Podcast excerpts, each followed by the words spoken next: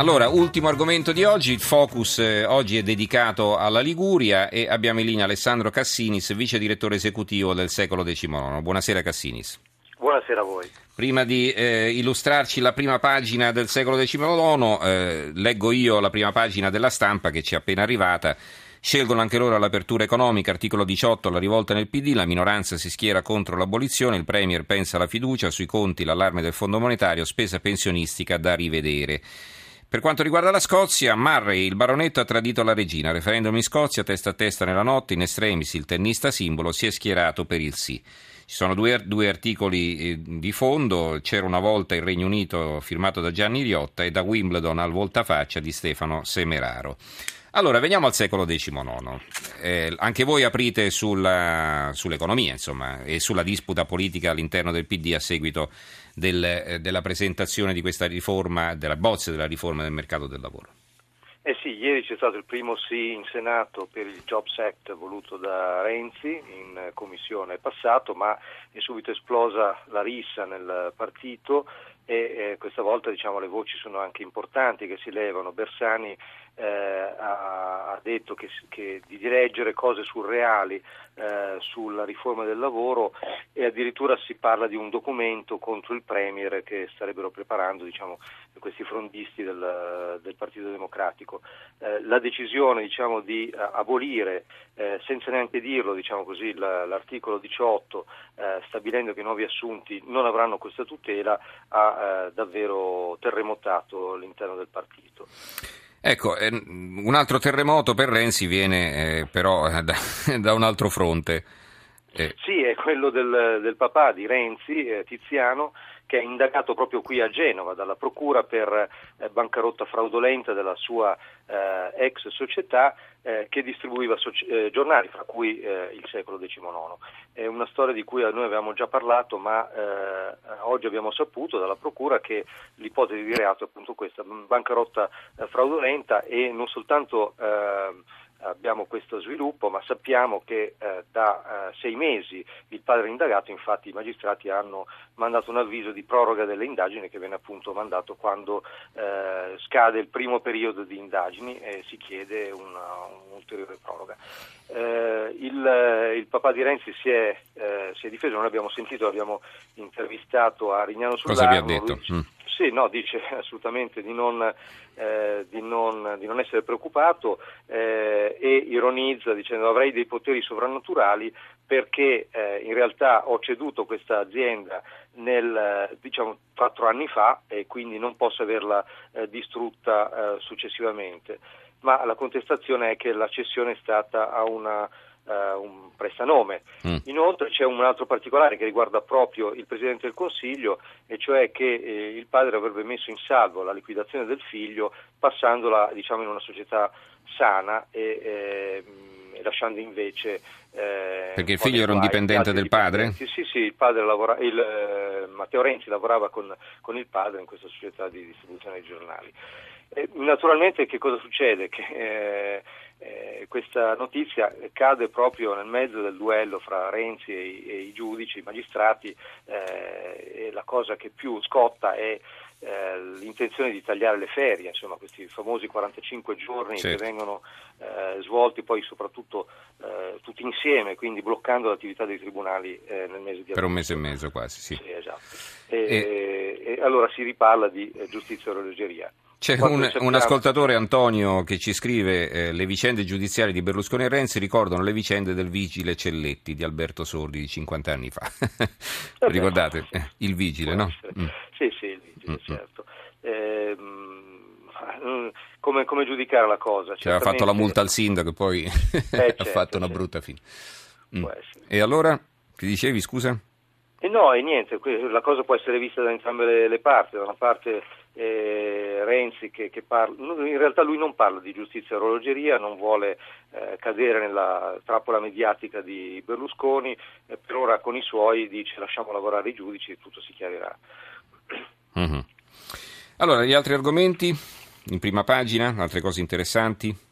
Ma se vogliamo rimanere con le, alle notizie locali ce ne sono eh, due, una impressionante, eh, c'è stata una vera e propria retata eh, di ragazzi, eh, decine di denunce, eh, un studente arrestato e venti segnalati alla prefettura come consumatori di droga. Questo è un fatto che avviene a Genova, in un liceo, diciamo, di un quartiere bene della città, ma un po' riguarda tutta l'Italia. Questo è un fenomeno da non sottovalutare, si tratta di droghe leggere, ma è comunque una, uh, un costume che sta dilagando.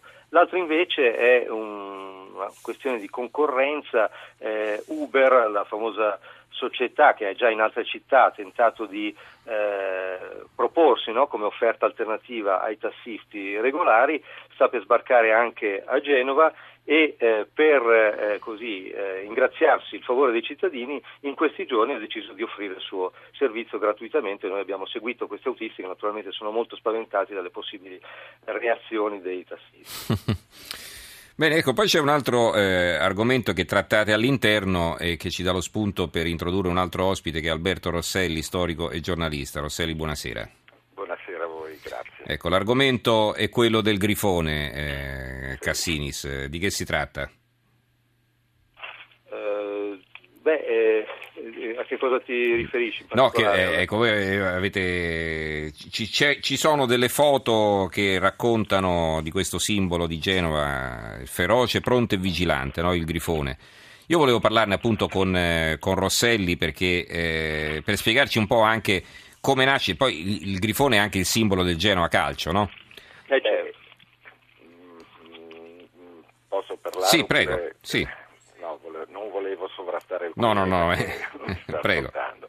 Beh, sì, è il grifone, il grifone è un simbolo che eh, beh, è molto caro ai genovesi perché ha una duplice valenza, una valenza storica in quanto è stato in qualche modo il simbolo dell'indipendenza anche, infatti eh, della Liguria e della, e della vecchia Repubblica.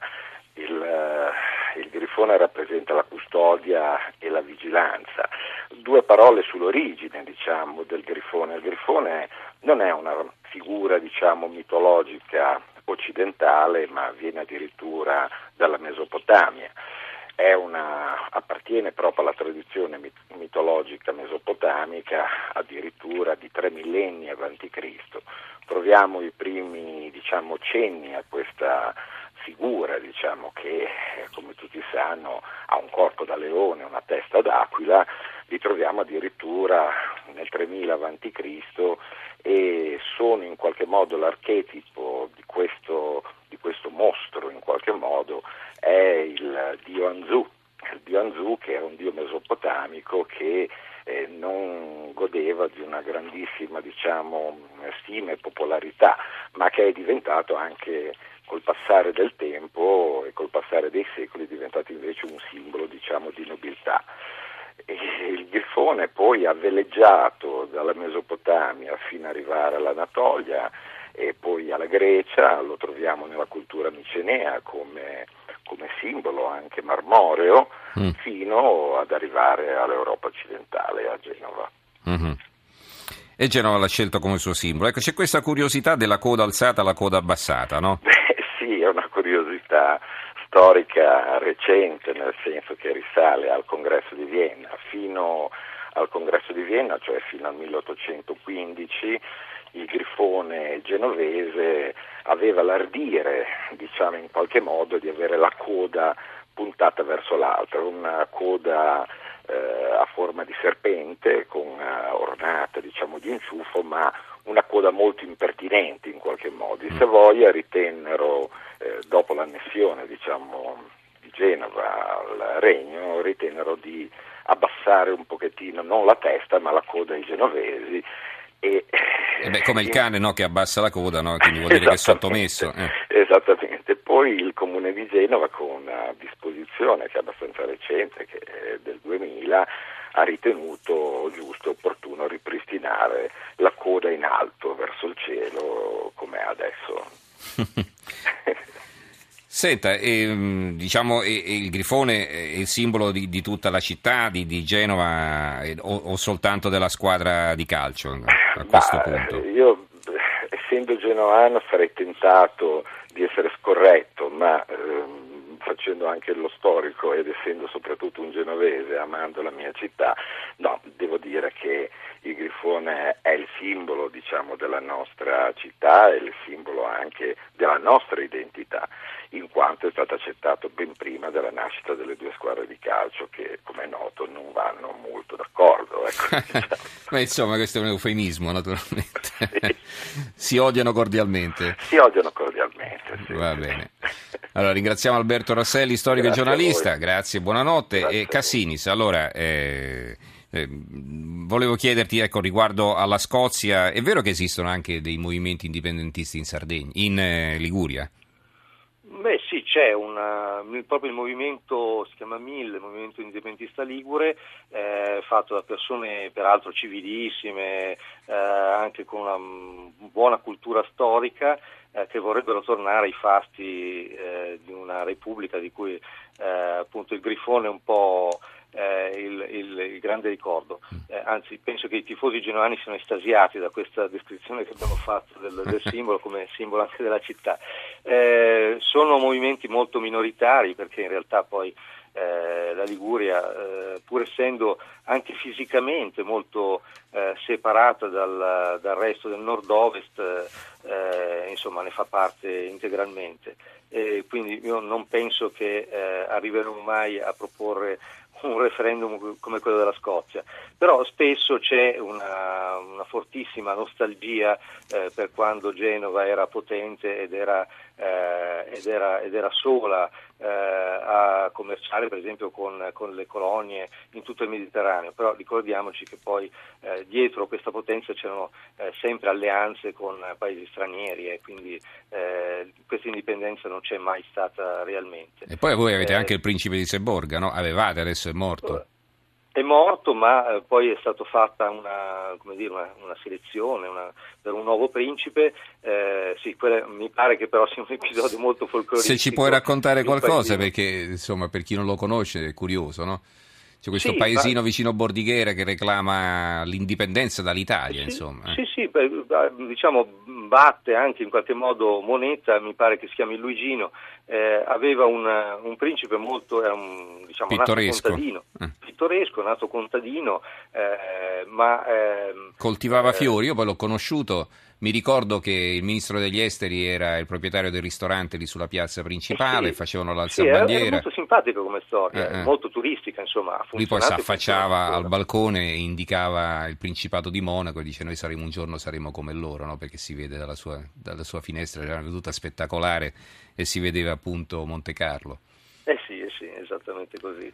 Eh, che però una volta fu anche arrestato perché girava con, eh, girava con una patente del Principato di Seborga, lo fermarono, la targa del Principe di Seborga, la zero zero uno, e dice: lei chi è? Dice: io sono il Principe di Seborga, insomma lo fermarono. Certo, certo, certo, era così. E va bene, allora ci possiamo fermare con Alessandro Cassinis, vice direttore esecutivo del Secolo diciannove, grazie per essere stato con noi fino a quest'ora. Grazie a voi. Buonanotte. Buonanotte, allora tra poco in edicola finisce qui, ringrazio come sempre quanti hanno curato la preparazione e la messa in onda della trasmissione, Daniele Di Noia per la parte tecnica, in redazione Maria Cristina Cusumano, Carmelo Lazzaro e Claudio Spagnolo, in regia Roberta Di Casimirro. Buonanotte a tutti voi da Stefano Mensurati, ci risentiamo domani per l'ultima puntata della settimana.